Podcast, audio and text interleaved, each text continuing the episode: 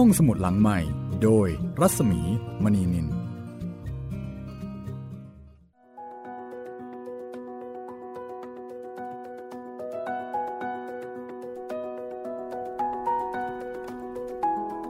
วัสดีค่ะ ต้อนรับคุณผู้ฟังเข้าสู่รายการห้องสมุดหลังไม้นะคะ กลับมาเปิดทำการเช่นเคยค่ะ สวัสดีค่ะ คุณจิตริน สวัสดีครับพี่หมีครับ ค่ะ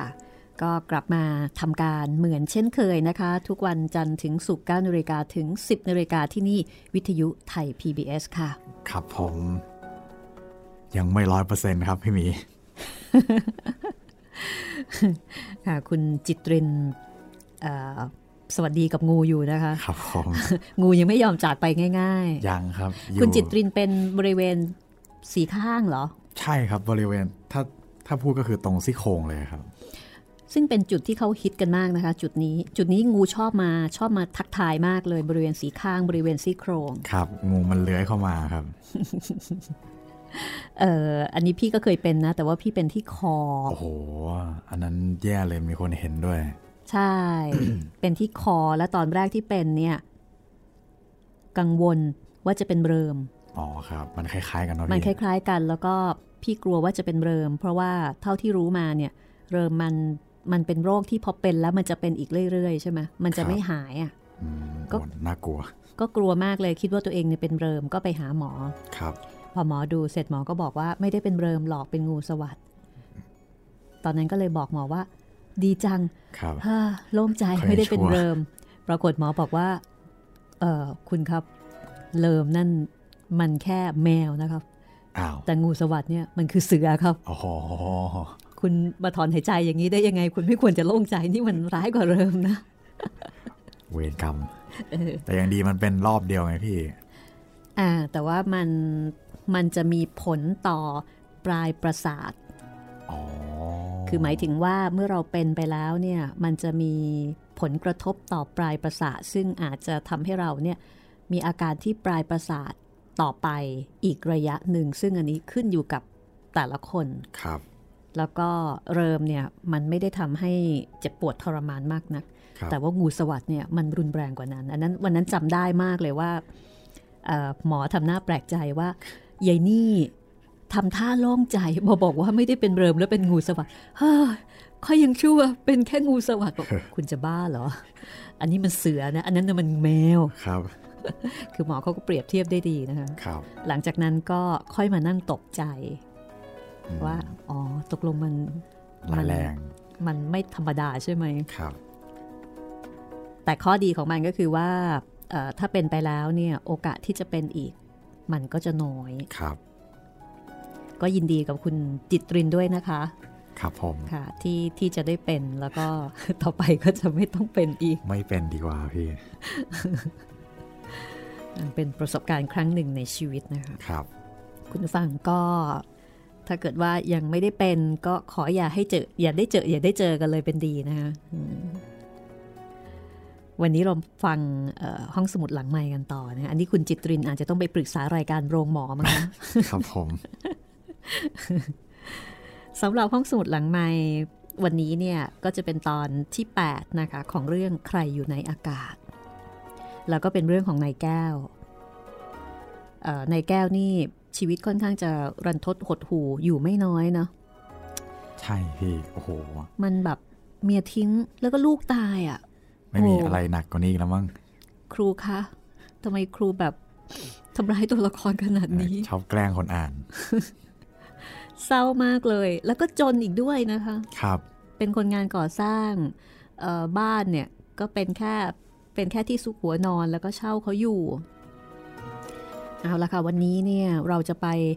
รับศพของแม่ผ่องนะลูกสาวของนายแก้ว ก็ไปช่วยให้กำลังใจนายแก้วกันหน่อยนะคะ หลังจากที่แม่ผ่องถูกรถชนตาย และนายแก้วก็เสียใจมาก เรื่องราวจะเป็นอย่างไรต่อไปนะคะ ทรมานหรือ นี่คือชื่อเรื่องสั้นเรื่องนี้ค่ะ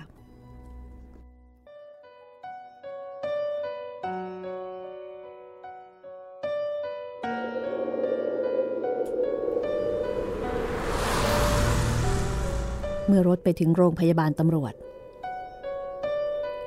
นายแก้วกับนายเช้า เข้าไปยังห้องเก็บศพ ที่นั่นมีกลิ่นศพ ที่ส่งกลิ่นเหม็น จนแทบเป็นลม แต่กลิ่นเหล่านี้แทบจะไม่มีความหมายอะไรกับนายแก้ว ความสนใจของเขาทั้งหมดอยู่ที่ลูก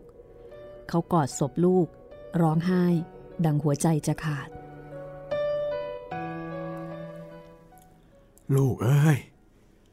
พ่อมันเป็นคนไม่สามารถทำอะไรให้ลูกได้ เก่งแต่ทำให้ลูกเกิดเท่านั้น นอกนั้นก็เหมือนหมา ไม่มีอะไรสมตำแหน่งการเป็นพ่อของลูกเลย ทางด้านในเช้าเพื่อนที่ไปด้วย ก็ปลอบใจแกมดุว่า เฮ้ย อย่าวุ่นวายเลย ปล่อยลูก ปล่อย แล้วในเช้ากับเพื่อนอีกคน ก็แย่งเอาร่างของลูกสาวในแก้วไปจากเขา เพื่อนำลงโลงแล้วก็ลากในแก้วขึ้นรถนำศพกลับมาที่วัดฮิรันบรูจี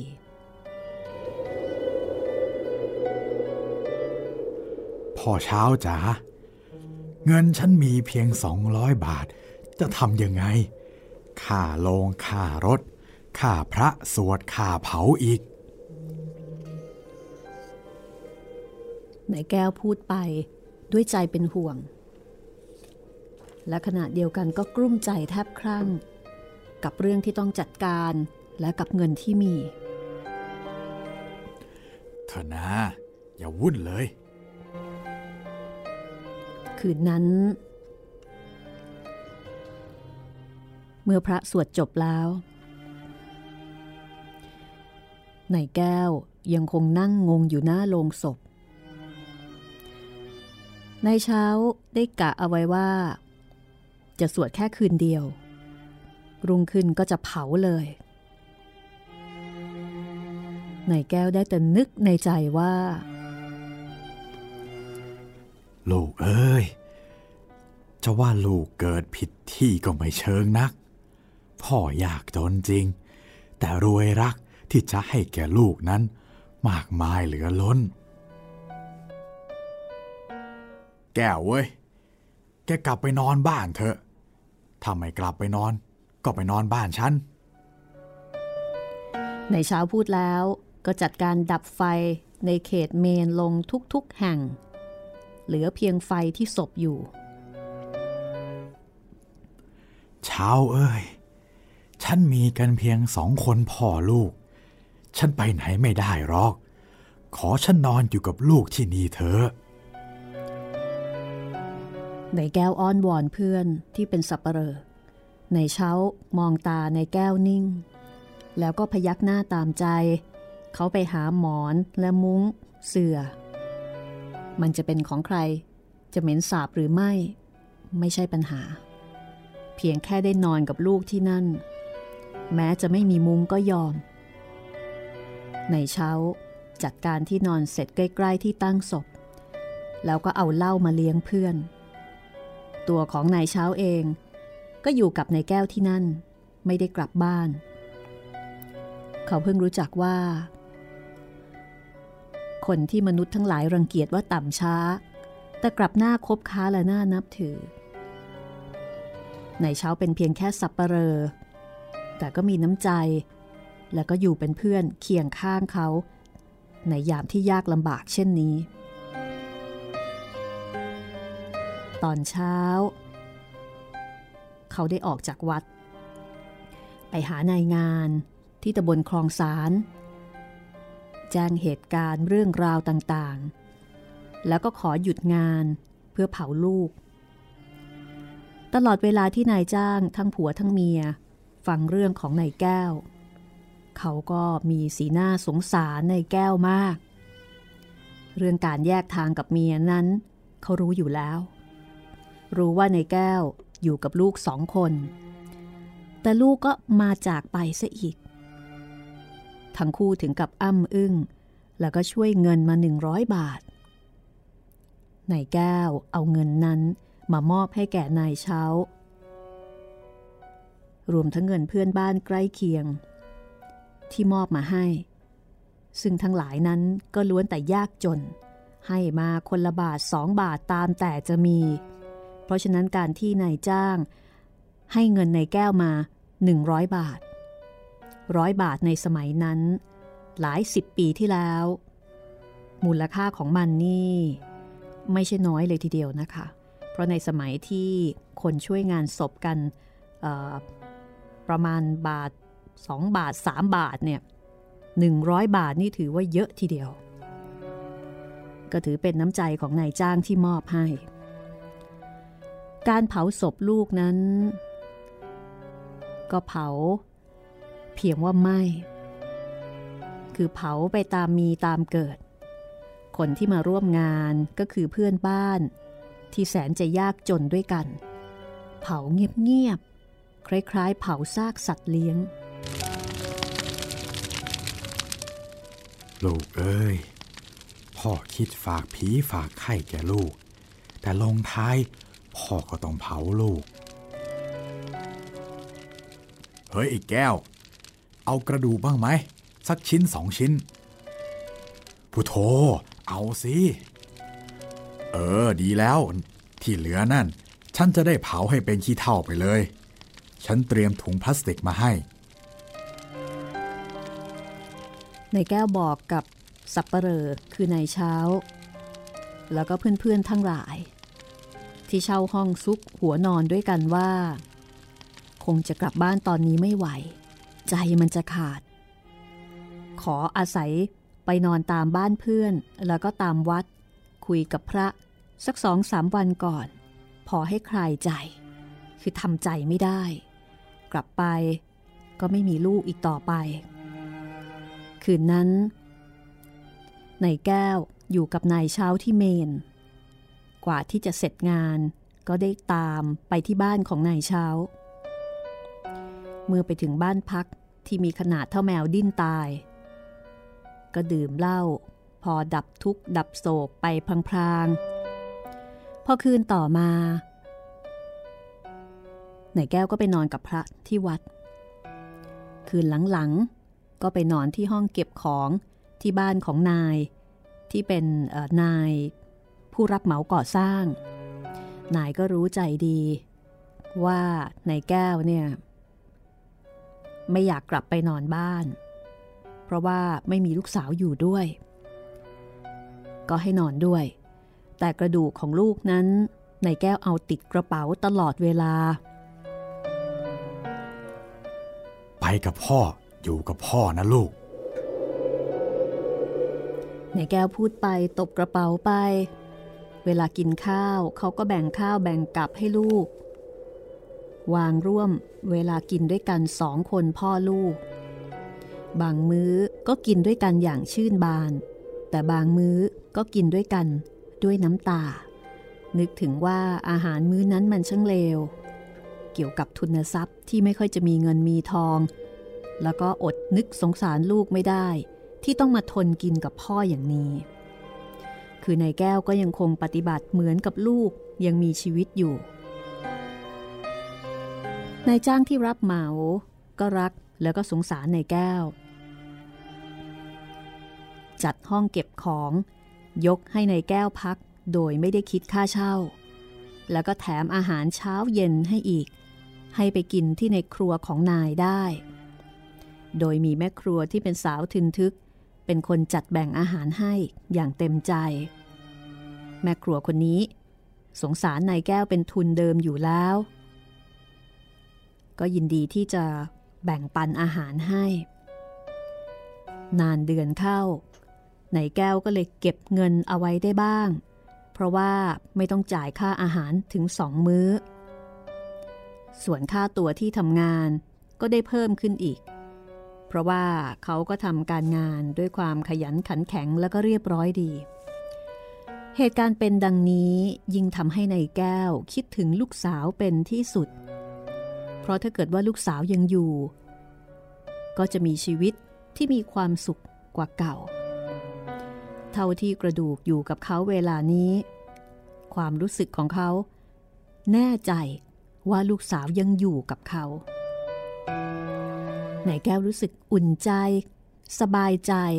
เหมือนว่าลูกอยู่ใกล้เขาเสมอ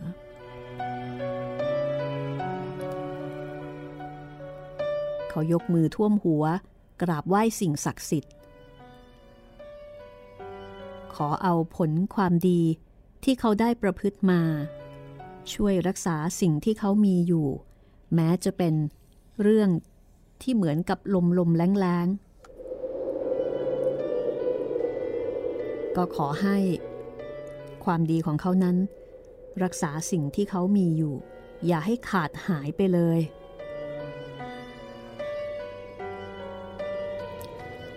วันเวลาก็ผ่านไป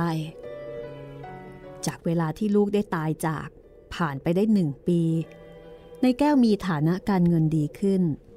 และมีตำแหน่งหน้าที่การงานที่เจริญก้าวหน้าขึ้น เลื่อนขึ้นจากคนงาน เป็นนายงานควบคุมงานก่อสร้างแทนนาย ส่วนที่พักอาศัย ก็ยังคงอยู่ห้องเก็บของของนายเหมือนเดิม มีได้ทำตัวเห่อเหิมตามฐานะ อยู่อย่างนี้ก็สบายใจดีแล้ว มีความสุขอยู่กับวิญญาณลูกสาว ที่เขารู้อยู่กับใจว่าลูกไม่ได้ไปเกิด แต่ยังคงอยู่กับเขา ตลอดเวลา และในแก้วก็ยังคงไปเยี่ยมในเช้า สับปเปลอที่อยู่เคียงข้างเขาในเวลาทุกข์ยาก เป็นคนที่เขาจะลืมเสียไม่ได้ แม้ว่าจะมีอาชีพซึ่งใครๆรังเกียจว่าต่ำต้อย แต่ในแก้วก็นับถือใจของในเช้าว่าเป็นคนที่น่าคบหา มิได้ต่ำตามอาชีพไปด้วย แล้วก็มั่นใจเวลาที่จะต้องพึ่งในเช้าอีกครั้ง นั่นก็คือเมื่อตัวของเขาเองตายลง ในแก้วเคยเล่าให้ในเช้าฟังว่าเขารู้สึกว่าวิญญาณลูกสาว ยังอยู่กับเขาแน่ๆ รู้สึกแววแววแล้วก็อบอุ่นใจตลอดเวลาทั้งกลางวันกลางคืน เมื่อเล่าให้ฟังไหนเช้าก็เบิกตากว้าง แล้วก็ถามในแก้วว่า เอาเพิ่งรู้เหรอ ฉันก็รู้มาตั้งปีแล้วแหละ อ๋อ แต่ฉันรู้ตั้งแต่วันเผาศพเขาเสร็จลง ฉันไม่กล้าบอกแกเวลานั้น ตอนนั้นแกเดินไปไหน ลูกสาวแกก็เดินตามหลังเรื่อย ๆ ไป ฉันเห็นกับตา เลยรู้สึกตื่นตันใจ ฉันคุยให้พระท่านฟัง พระท่านฟังแล้วก็เกิดสงสัยว่าจะเป็นการทรมานวิญญาณหรือเปล่า ในแก้วได้ฟังก็ตกใจ เอ๊ะ ทรมานวิญญาณเหรอ อ๋อ มันก็ไม่แน่นักหรอกเรื่องนั้นน่ะ ฉันก็เคยถกเถียงกับพระท่านเหมือนกัน ฉันถามพระท่านว่าทำไมพระพุทธเจ้าท่านไม่ต้องการเกิดล่ะ พระท่านก็ดุฉันว่า ไม่รู้อะไรจริง อย่าพูดไป การไม่เกิดของพระพุทธเจ้านั่น ท่านหมายถึงว่าไม่มีอะไรเกิดดับจริง ๆ ดับเงียบไปเลย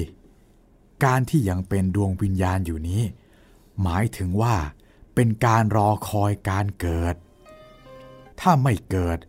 ก็ไม่เป็นดวงวิญญาณและดับไปเลย ไม่มีท่ามีทาง ว่าจะมีการวนเวียนโผล่มาอีก ถ้าไม่รู้จริง อย่าพูดไปเข้า จะปนเปกันและเข้าใจผิดขึ้น แต่ฉันได้ยินผู้รู้ผู้ค้นคว้าพูดว่า วิญญาณทุกดวงไม่อยากเกิด เพราะการเกิดนั่นนะเป็นการหมุนเข้าหาความกังวลอีก อาจจะเกิดในคันของผู้ที่คับแค้นเข้ากว่าเก่าการที่เขายังไม่เกิดนั้น วิญญาณเขาได้มีเวลาพักผ่อนเป็นพิเศษ ว่างเปล่า หมดห่วงทุกๆสิ่งนายเชาก็อธิบายยาวไปเลยเกี่ยวกับเรื่องนี้ข้างฝ่ายนายแก้วก็ตอบว่า อ๋อ ถ้าอย่างนั้นก็คอยยังชั่วหน่อยประเดี๋ยวจะเป็นว่าฉันนี่เองที่เป็นผู้ทวงวิญญาณลูก ถ้าเป็นดังนั้น ก็เกิดจะเป็นกรรมของฉันและกรรมของลูก การจะทวงหรือไม่ทวงนะก็ไม่แน่หรอก ลงถ้าเขาจะไปเกิดแล้วก็ ต่อให้ตัวแกจะเก่งกาจอย่างใด ก็ไปฉุดเขาไว้ไม่ได้ ผู้รู้เขาว่าอย่างนี้ ที่เขายังไม่เกิดนั่นนะเพราะยังไม่ถึงเวลาเกิดของเขาในแก้วฟังแล้วก็ค่อยสบายใจ ว่าไม่ได้เป็นตัวฉุดรั้งลูก จากนั้นในแก้ว ก็กล่าวกับนายเช้าต่อว่า เออเช้า ฉันลืมเล่าให้แกฟัง ฉันเพิ่งรอดตายมาเมื่อสามสี่วันนี้เอง ตอนนั้นน่ะ ฉันกำลังตรวจงานอยู่ชั้นบน พอหมุนตัวจะเดินต่อ มันเกิดเวียนหัววูบ แล้วก็ตกลงไปชั้นล่าง ฉันคว้าโครงเหล็ก แต่ว่าฉันคว้าผิด ใจฉันมันหายวูบเลยเช้าเอ้ย แต่ทำไมฉันไม่ตกลงไปข้างล่างล่ะ กลับกลายเป็นว่า ฉันหมุนตัวมาล้มอยู่ข้างในด้านที่มีพื้นรับ ความรู้สึกเหมือนมันมีใครมาฉุดเข้ามา เมื่อคลายความตกใจ และจึงนึกได้ว่า อ๋อ นั่นลูกฉันเองแหละ ฉุดให้ฉันหมุนเลยเข้ามาทางที่มีพื้นรับอยู่ ในเช้าได้ฟังเรื่องราวที่ในแก้วเล่า ก็บอกว่า เออ ถูกสิ นั่นคือลูกแก มีความกังวลห่วงแกอยู่ มิฉะนั้น ฉันก็ต้องเผาแกอีกคนนึง จากนั้นทั้งคู่ก็ออกไปดื่มกันที่ตลาดวงเวียนใหญ่ ดื่มกันไปคุยกันไป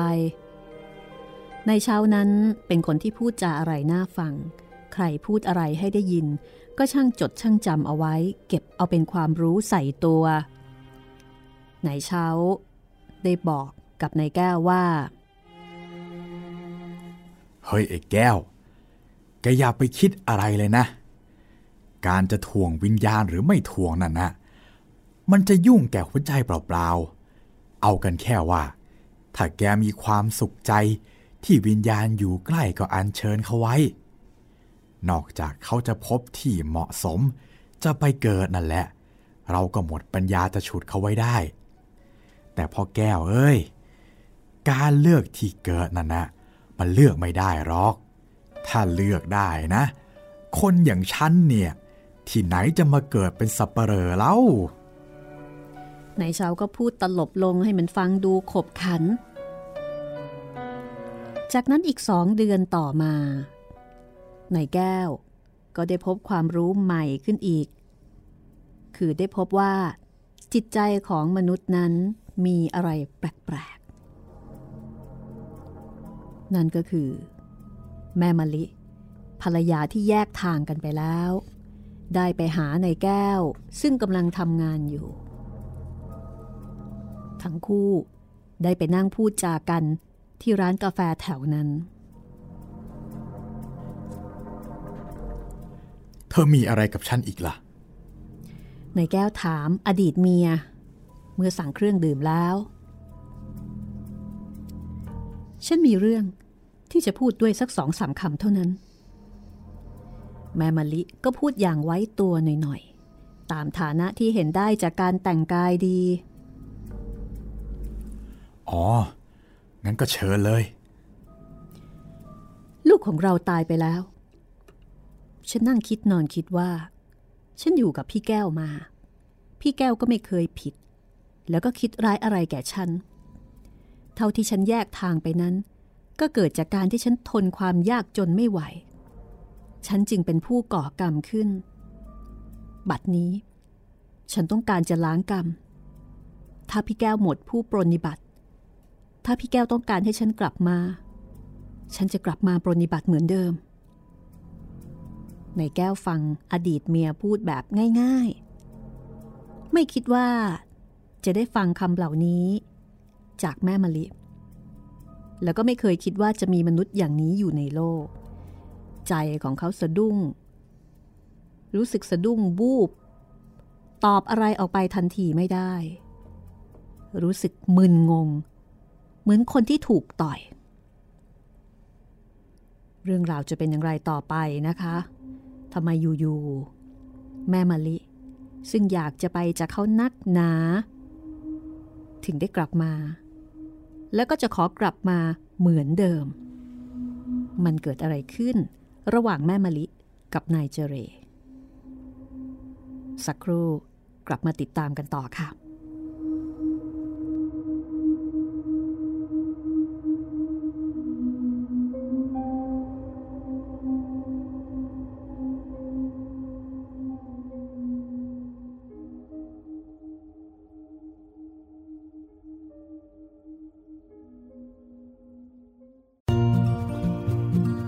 ห้องสมุดหลังใหม่ โดยรัศมีมณีนิน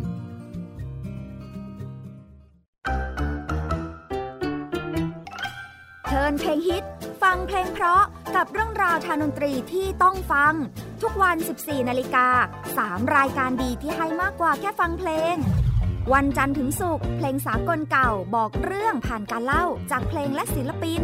ในรายการดนตรีการโดยบรรยงสุวรรณพอง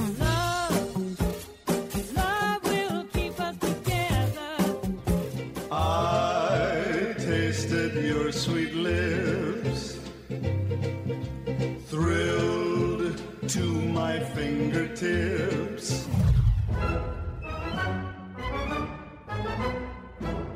วันเสาร์ชั่วโมงดนตรีและเพลงคลาสสิก ที่เล่าผ่านคนดนตรี ในรายการ Gen C and Classical Music โดยนักถาควรขจร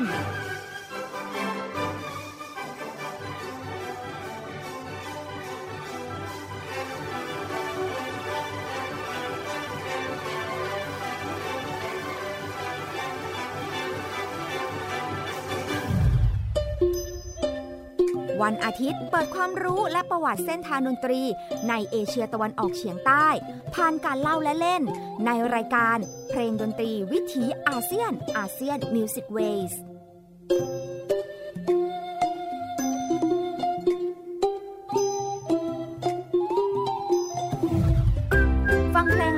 ได้ที่นี่ไทย PBS Digital Radio หรือทางออนไลน์ผ่านแอปพลิเคชันไทย PBS Radio และ w w w t h a i PBS Radio com ไทย PBS Digital Radio สถานีวิทยุดิจิทัลจากไทย PBS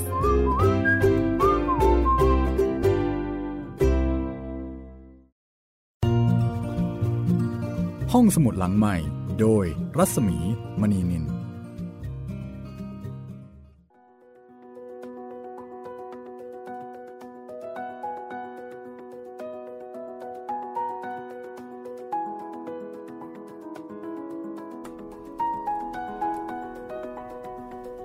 ลับมาฟังกันต่อนะคะ กับเรื่องของนายแก้ว แม่มะลิ ซึ่งตอนนี้ไม่รู้ว่าแม่มะลิเนี่ยมีอะไรกับนายเจเรหรือเปล่านะคะ เรื่องนี้ก็เป็นอีกเรื่องหนึ่งนะคะ ซึ่งคุณผู้ฟังคงจะคาดเดาลำบาก ว่าตกลงแล้วเนี่ยเรื่องมันจะไปยังไง มันก็แปลกๆนะพี่ เหมือนแบบเลิกกันไป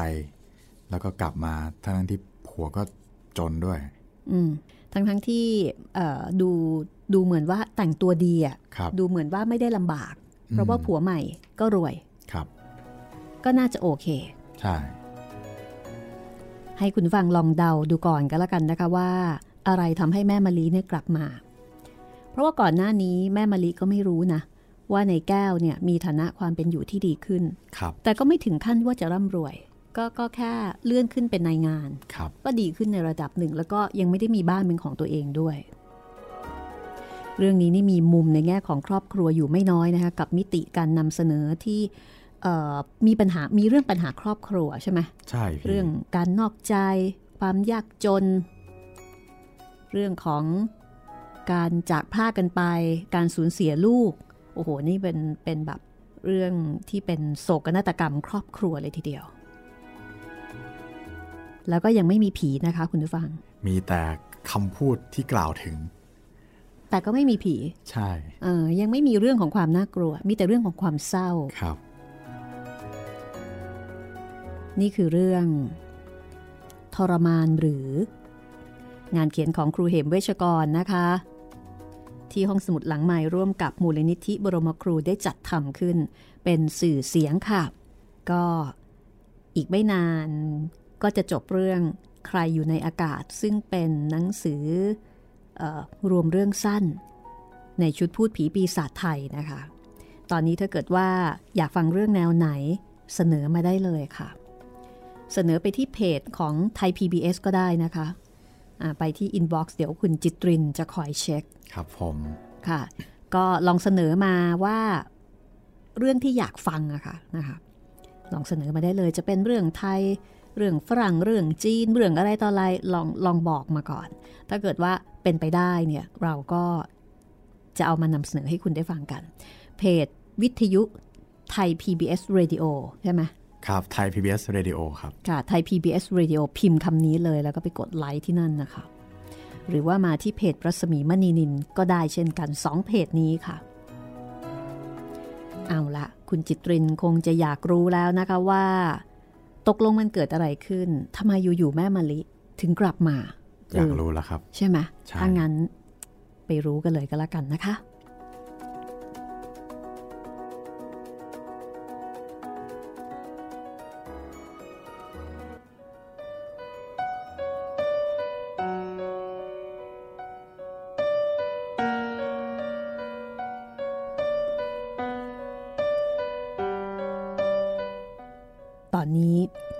แก้วงงมาก งงเหมือนคนถูกต่อย เขาก็เลยถามแม่มะลิออกไปตรงๆว่า อ๋อ เลิกกับนายเจเรแล้วกระมัง นายแก้วพูดออกไปโดยไม่รู้ว่าจะพูดยังไงถูก แต่คำตอบที่ได้รับจากแม่มะลิก็คืออ๋อเปล่า ฉันยังอยู่ปกติดี เอ้า แล้วมีความคิดอะไรขึ้นมาล่ะ ก็มีความคิดอย่างที่พูดมาแล้วนั่นแหละ ถ้าพี่แก้วต้องการอย่างที่ฉันพูด ฉันก็จะพูดตกลงแยกทางกับนายเจเร แม่มะลิตอบอย่างที่นายแก้วไม่เคยคิด ว่าจะมีใครแปลกๆแบบนี้ในโลกนี้ ขอทีเถอะแม่คุณ อย่าทำอะไรอะไรให้เป็นขี้ปากชาวบ้านเลย อย่าคิดแปลกๆอย่างนั้น ตอนนี้นะฉันมีสุขดีอยู่แล้ว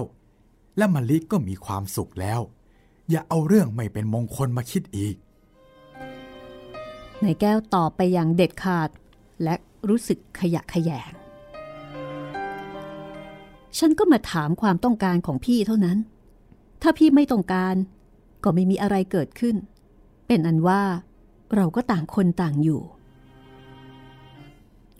ถูกแล้ว อย่างที่ว่านั่นแหละถูกแล้ว ฉันก็สบายดี ก็มีเท่านั้นเอง ประเดี๋ยวผีสางเทวดา จะหาว่าคนอย่างฉัน ไม่เหลียวแลคนที่เคยร่วมทุกข์ร่วมสุขกันมาแต่ก่อนขอบใจมาก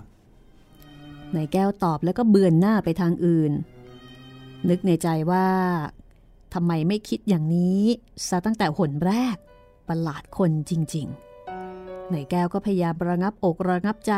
ที่จะไม่พูดจาอะไรให้มันรุนแรง ถ้างั้นฉันลาก่อน เออ สวัสดีนายแก้วลุกขึ้นยืนก่อน มะลิหันมายกมือไหว้ เขาก็ไหว้ตอบ แล้วแม่มะลิก็รีบออกจากร้าน เรียกแท็กซี่จากไป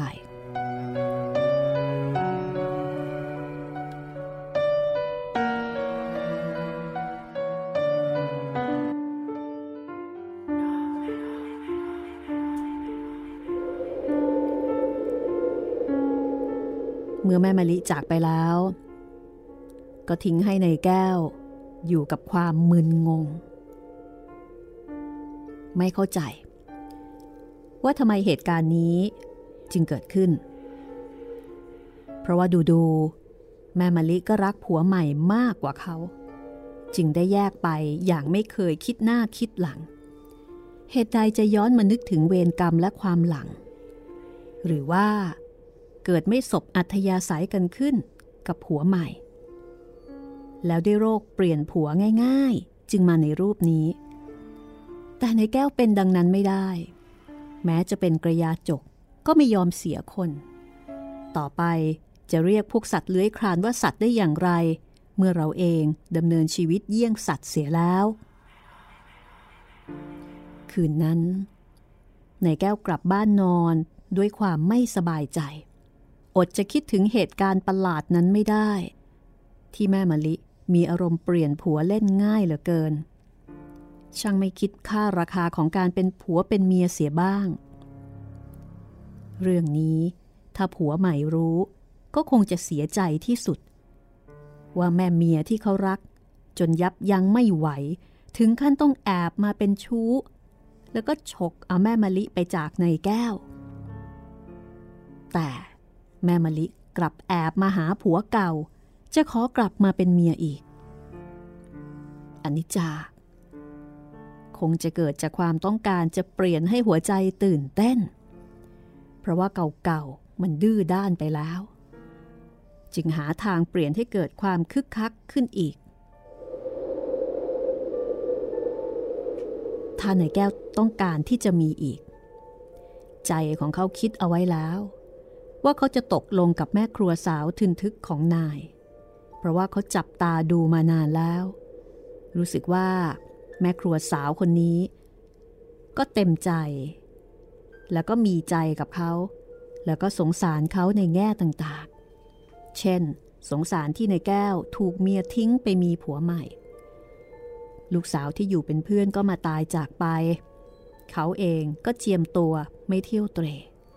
กลับจากทำงานก็นอนอยู่กับห้อง ผู้ชายที่ทำตัวอย่างนี้ย่อมเป็นที่ต้องการของหญิง เพราะว่าปกครองง่าย ไม่ต้องคอยตามดูแลแต่ในแก้วก็ไม่กล้าคิดที่จะมีเมียใหม่อีก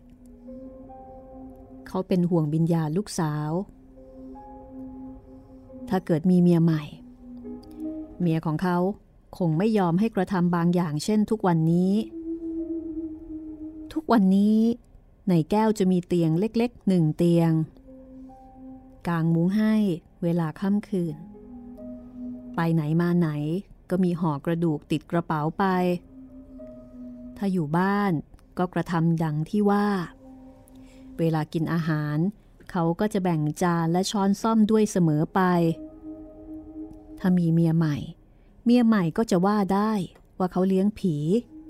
เขาไม่ยอมเป็นอย่างแน่ เมื่อเหตุการณ์มันขัดกันอยู่อย่างนี้ เขาขออยู่คนเดียว อยู่กับวิญญาณของลูกสบายดีกว่า เรื่องรักเรื่องใคร ชักจะเอื่อมเสียแล้ว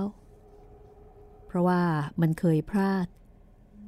ปลูกเรือนผิดมันต้องเจ็บอกเจ็บใจไปนานนัก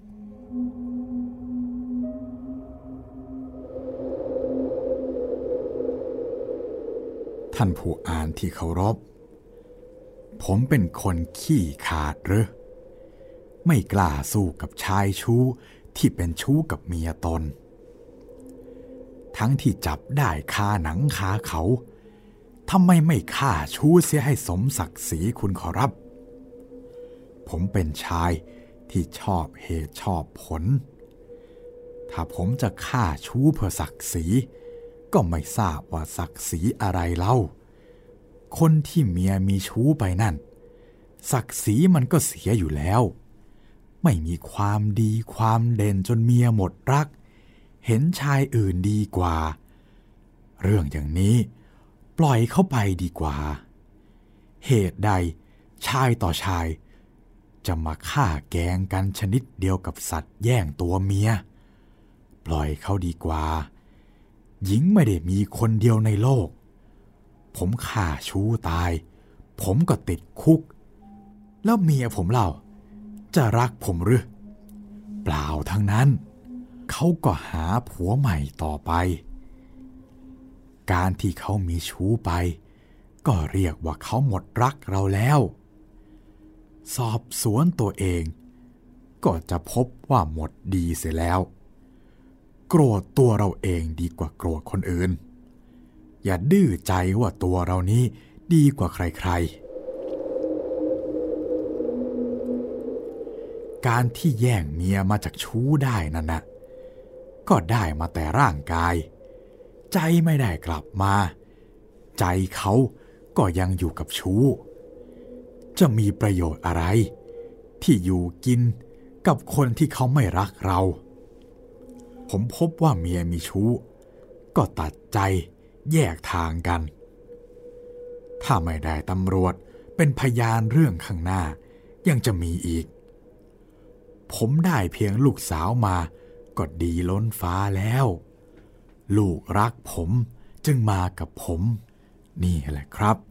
จะเป็นชายขี้ขลาดหรือไม่ คุณทั้งหลายจงตรองดู ในระหว่างที่ในแก้ว นอนคิดอะไรต่ออะไร เขานอนหลับตา แต่หูได้ยินว่า สิ่งของในห้องที่กำลังนอนอยู่นั้น มีการเคลื่อนไหว เขาจึงลืมตาขึ้น ในขณะนั้น ไฟยังเปิดสว่างอยู่ เขาเห็นเด็กหญิงรุ่นรุ่นคนหนึ่งกำลังจัดวางข้าวของเครื่องใช้ให้เข้ารูปเรียบร้อย เขานอนนิ่ง นั่นลูกสาวของเขา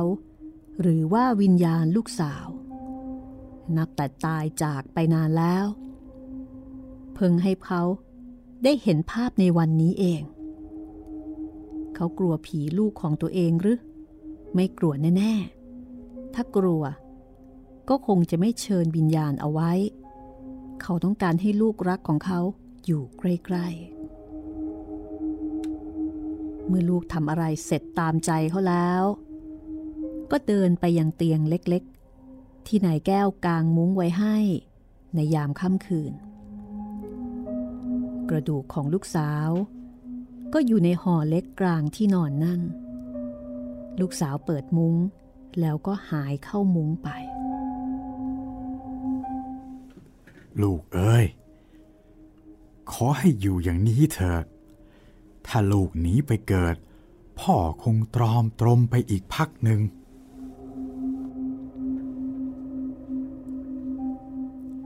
สรุปว่า นายแก้ว ก็มีความสุขที่จะอยู่กับลูกสาวแบบนี้ต่อไป โดยที่ไม่ได้คิด จะมีใครใหม่ แม้ว่าเมียเก่า จะมาตามง้อขอกลับมาอยู่ด้วยก็ตาม และนี่ก็คือเรื่อง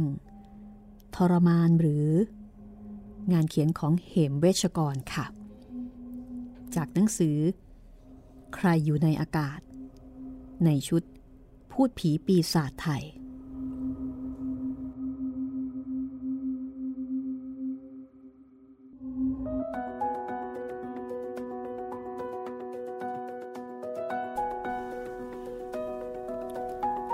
เป็นยังไงบ้างคะสำหรับเรื่องนี้อื้อหือจบไม่มีผีนะ ไม่มีครับ ไม่มีคือมันอารมณ์แบบใครอยู่ในอากาศจริง ๆอะครับ แบบนั้นเลยนะคะ เพราะฉะนั้นแสดงว่าเอ่อชื่อเรื่องหนังสือของครูเนี่ยไม่ได้ตั้งเล่น ๆ นะคะ มันเป็นคอนเซปต์มันเป็นแนวทางในการในการเขียนเรื่องว่าเนี่ยใครอยู่ในอากาศ เป็นผีแบบเบาๆ บางบางๆแทบจะไม่เห็นอยู่แล้วๆอยู่ห่างๆอย่างห่วงครับ โอ้พี่แต่ว่าเรื่องนี้นี่เหมือนเป็นโศกนาฏกรรมมากกว่านะๆเศร้าเนอะครับ โดยเฉพาะตอนที่กลับมาที่บ้านแล้วพบว่าลูกสาวถูกรถชนตายแบบคือรู้สึกได้ว่าหัวใจแกคงแหลกสลาย ถ้าเป็นครับเรื่องจริงนะ แย่เลย เพราะว่าชีวิตที่ผ่านมาเนี่ยก็เศร้าพออยู่แล้วที่เมียมาทิ้งไปใช่ไหมคะ ใช่ครับ แล้วก็ลูกตายไปอีก คือถ้ามองในแง่ของวิทยาศาสตร์เนี่ย มองในแง่ที่ตัดเอาเรื่องเออเรื่องวิญญาณออกไป ก็เหมือนกับในแก้วพยายามที่จะจินตนาการแล้วก็ทำบางสิ่งบางอย่างที่เป็นการชดเชยความรู้สึกของตัวเองว่าลูกไม่ได้จากไปครับลูกยังอยู่ ถ้ามองในแง่นี้นะครับไม่เอาผีมาเกี่ยวข้องนะ เยียวยาจิตใจตัวเอง เออเยียวยาจิตใจตัวเอง หรือว่าหลอกตัวเองอะไรทำนองเนี้ย แล้วครับเขาก็เชื่อแบบนั้น แล้วเขาก็มีความสุข ครับ อืม แต่เราก็ไม่รู้นะคะ เพราะว่าเราก็ไม่เคยเจออะไรแบบนี้ใช่ไหมใช่ที่จะมีอะไรบางอย่างซึ่งไม่ใช่คน แต่ว่ามาอยู่ร่วมกับเราครับ คุณเคยมีความรู้สึกอย่างนี้ไหมคุณจิตริน คงได้พูดตรงๆก็คือ คงไม่เคยครับแล้วถ้าพูดไม่ตรงล่ะคะอาจจะมีบ้างครับ อ้าว เฮ้ย แสดงว่าที่ผ่านมานี่มันเคยมีอะไรแบบนี้ด้วยเหรอ ก็คงเป็นไปได้มั้งพี่แต่ว่าจริ อย่างงที่บอกสิผมไม่ค่อยเชื่อไงก็เลย คิดว่าคงไม่ใช่หรอก อืม อืมพพี่เชื่อเรื่องพวกนี้นะ แต่พี่ไม่ครับเคยรู้สึกอะไรแบบนี้เวอะเวรกรรมไม่เคยมีอะ ครับ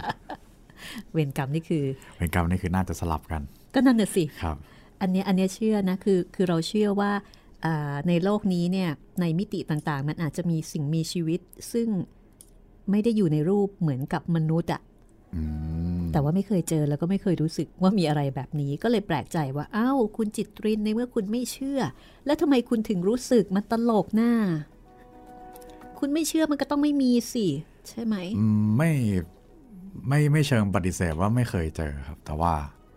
ส่วนใหญ่ก็คิดว่ามันไม่น่าจะใช่ มันอาจจะเป็นความบังเอิญมากกว่า อ๋อ ครับ เออนะมีความย้อนแย้งนะครับ อีกคนหนึ่งก็เชื่อ แต่ก็ไม่เคยเจอครับ อีกคนหนึ่งเหมือนจะเคยเจอ แต่ก็ไม่เชื่อ ไม่เชื่อครับ มันคงไม่ใช่หรอกนะอะไรทำนองนั้นใช่ไหมใช่ครับ คุณผู้ฟังล่ะคะเชื่อหรือไม่เชื่อยังไง อันนี้ต้องถามกลับไปนะคะ แต่ว่าเรื่องผีของครูเหมเวชกรเนี่ยเป็นเรื่องผีที่ไม่ได้บังคับให้เชื่อนะคะ เหมือนกับว่าครูได้ใช้เรื่องผีเพื่อเป็น รูปแบบหรือว่าเป็นวิธีในการที่จะสื่อสารเรื่องราวต่างๆ มากกว่านะ อย่างเรื่องนี้เนี่ยเราเราไม่ค่อยรู้สึกอะไรกับผีที่ปรากฏในเรื่องใช่ไหมแต่เราจะรู้สึกเห็นใจแล้วก็เห็นชีวิตของคนหาเช้ากินค่ำของคนที่เจอโศกนาฏกรรม เจอปัญหาครอบครัว แล้วก็แล้วก็ไม่สามารถที่จะจัดการได้ เจอคนที่ถูกเมียทิ้งเพราะความยากจนอะทำนองนั้นนะคะ ครับ เราก็ไม่รู้เหมือนกันนะคะว่าเอ่อแม่มะลิเนี่ยทำไมอยู่ๆถึงได้กลับมาหาในแก้ว เรื่องนี้ก็ไม่ได้มีเฉลยนะ ใช่พี่ถ้าเป็นเรื่องอื่นตอนท้ายอาจจะแบบ เฮ้ย ผีลูกไปดนใจเออ แต่เรื่องนี้ไม่ไม่พูด เออ คือ อันเนี้ยงง ถ้าจะสงสัยก็สงสัยประเด็นนี้ว่าอยู่ๆทำไมแม่มะลิถึงกลับมาหาในแก้ว ครับ ในแก้วก็ไม่ได้ร่ำรวยอะไรมากขึ้นนะ อย่างที่บอกว่าบ้านก็ยังไม่มี ก็ยังอาศัยบ้านนายจ้างอยู่ ครับ และสามีใหม่ก็เป็นคนมีตังค์ แล้วมาทำไม แต่เอ่อเหมือนอาจารย์เขาก็เขียนไว้ว่า ตัวแกเองเกิดแบบรู้สึกผิดที่ไม่ได้ดูแลสามี คือเป็นอย่างที่อย่างที่แม่มะลิพูดอย่างนั้นน่ะเหรอ ใช่ครับแบบ เฮ้ย พี่เขาก็ไม่ได้ทำอะไรผิดอืม ฉันทิ้งพี่เขามาพอพี่ไม่มีใครแล้ว ฉันก็อยากจะกลับมาดูแลบ้างอะไรอย่างนี้ คือเหมือนกับว่ามีความรู้สึกผิดเกิดความ guilty ขึ้นมา อันนี้ถ้าพูดภาษาอังกฤษใช่กระแดกปกระระมาแดณดนั้นนิดหน่อยเนี่ยนะประมาณนั้นครับแบบ guiltyค่ะ รู้สึกผิดว่าเฮ้ยเราเลวเกินไปหรือเปล่าเนี่ย เราทิ้งลูกทิ้งผัวมา ก็เลยอะมาถามซะหน่อย ถ้าเกิดปฏิเสธก็จะได้กลับไปอยู่กับผัวใหม่ได้อย่างสบายอกสบายใจ เพราะว่ามาถามแล้ว แล้วไม่ต้องการ อืม ก็เป็นเรื่องที่คงจะเกิดขึ้นได้แล้วก็คงจะพบได้ไม่แปลกอะไรนะคะกับการกับการที่สามีภรรยาเนี่ย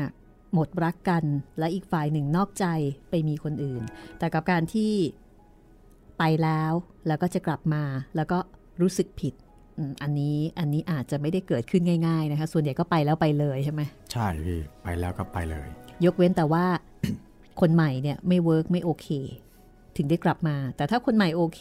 ไอ้ที่จะกลับมาเพราะรู้สึกผิด อันนี้อันนี้ไม่น่าจะยากอันนี้ใช่อันนี้น่าจะยากอยู่ครับ เอาละเราก็ปล่อยให้เป็นความลับต่อไปนะคะของแม่มะลิครับสำหรับเรื่องต่อไปค่ะ โอ้อันนี้แม่บรรจงค่ะอืม กลับมาที่นายอุทิศอีกนะคะ แม่บรรจงอ่าผู้หญิงสมัยก่อนเขาก็ชื่อกันแบบประมาณนี้นะคะครับแม่บรรจงอ่าแม่บรรจงเป็นใคร แล้วก็จะเป็นเรื่องราวแบบไหนนะคะ ตอนต่อไปค่ะ ขอเชิญกลับมาติดตามกันได้ในห้องสมุดหลังใหม่วิทยุไทย PBS www.thaipbsradio.com นะคะ พบกับคุณจิตรินเมฆเหลืองและดิฉันรัศมีมณีนินค่ะ วันนี้เราสองคนก็คงจะต้องลาคุณผู้ฟังไปก่อนนะคะ สวัสดีครับ สวัสดีค่ะ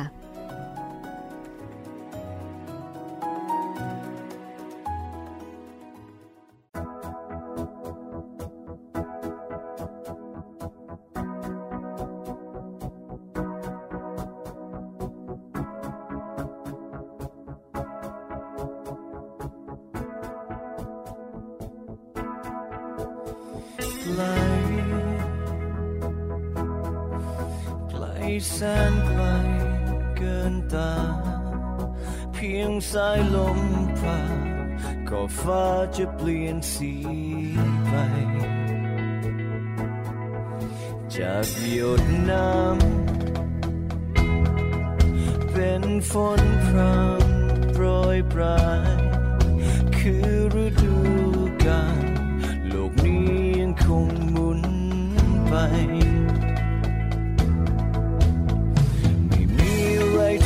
จะยืนยาวเท่าความผันเปลี่ยนและบางที่เราอาจเรียนรู้คุณค่าไอแดง